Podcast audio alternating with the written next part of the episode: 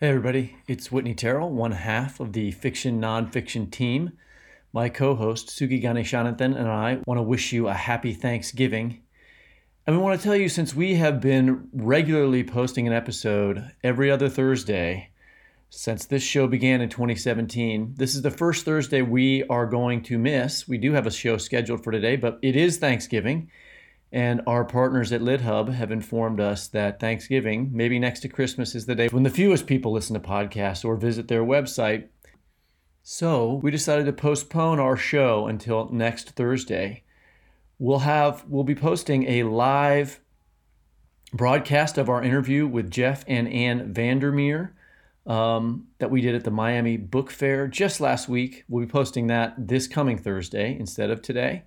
So keep an eye out for it, and after that, we'll be back on our regular schedule. That's just our short note to let you know what we're up to. We hope you all enjoy your turkey, and we'll be seeing you next Thursday.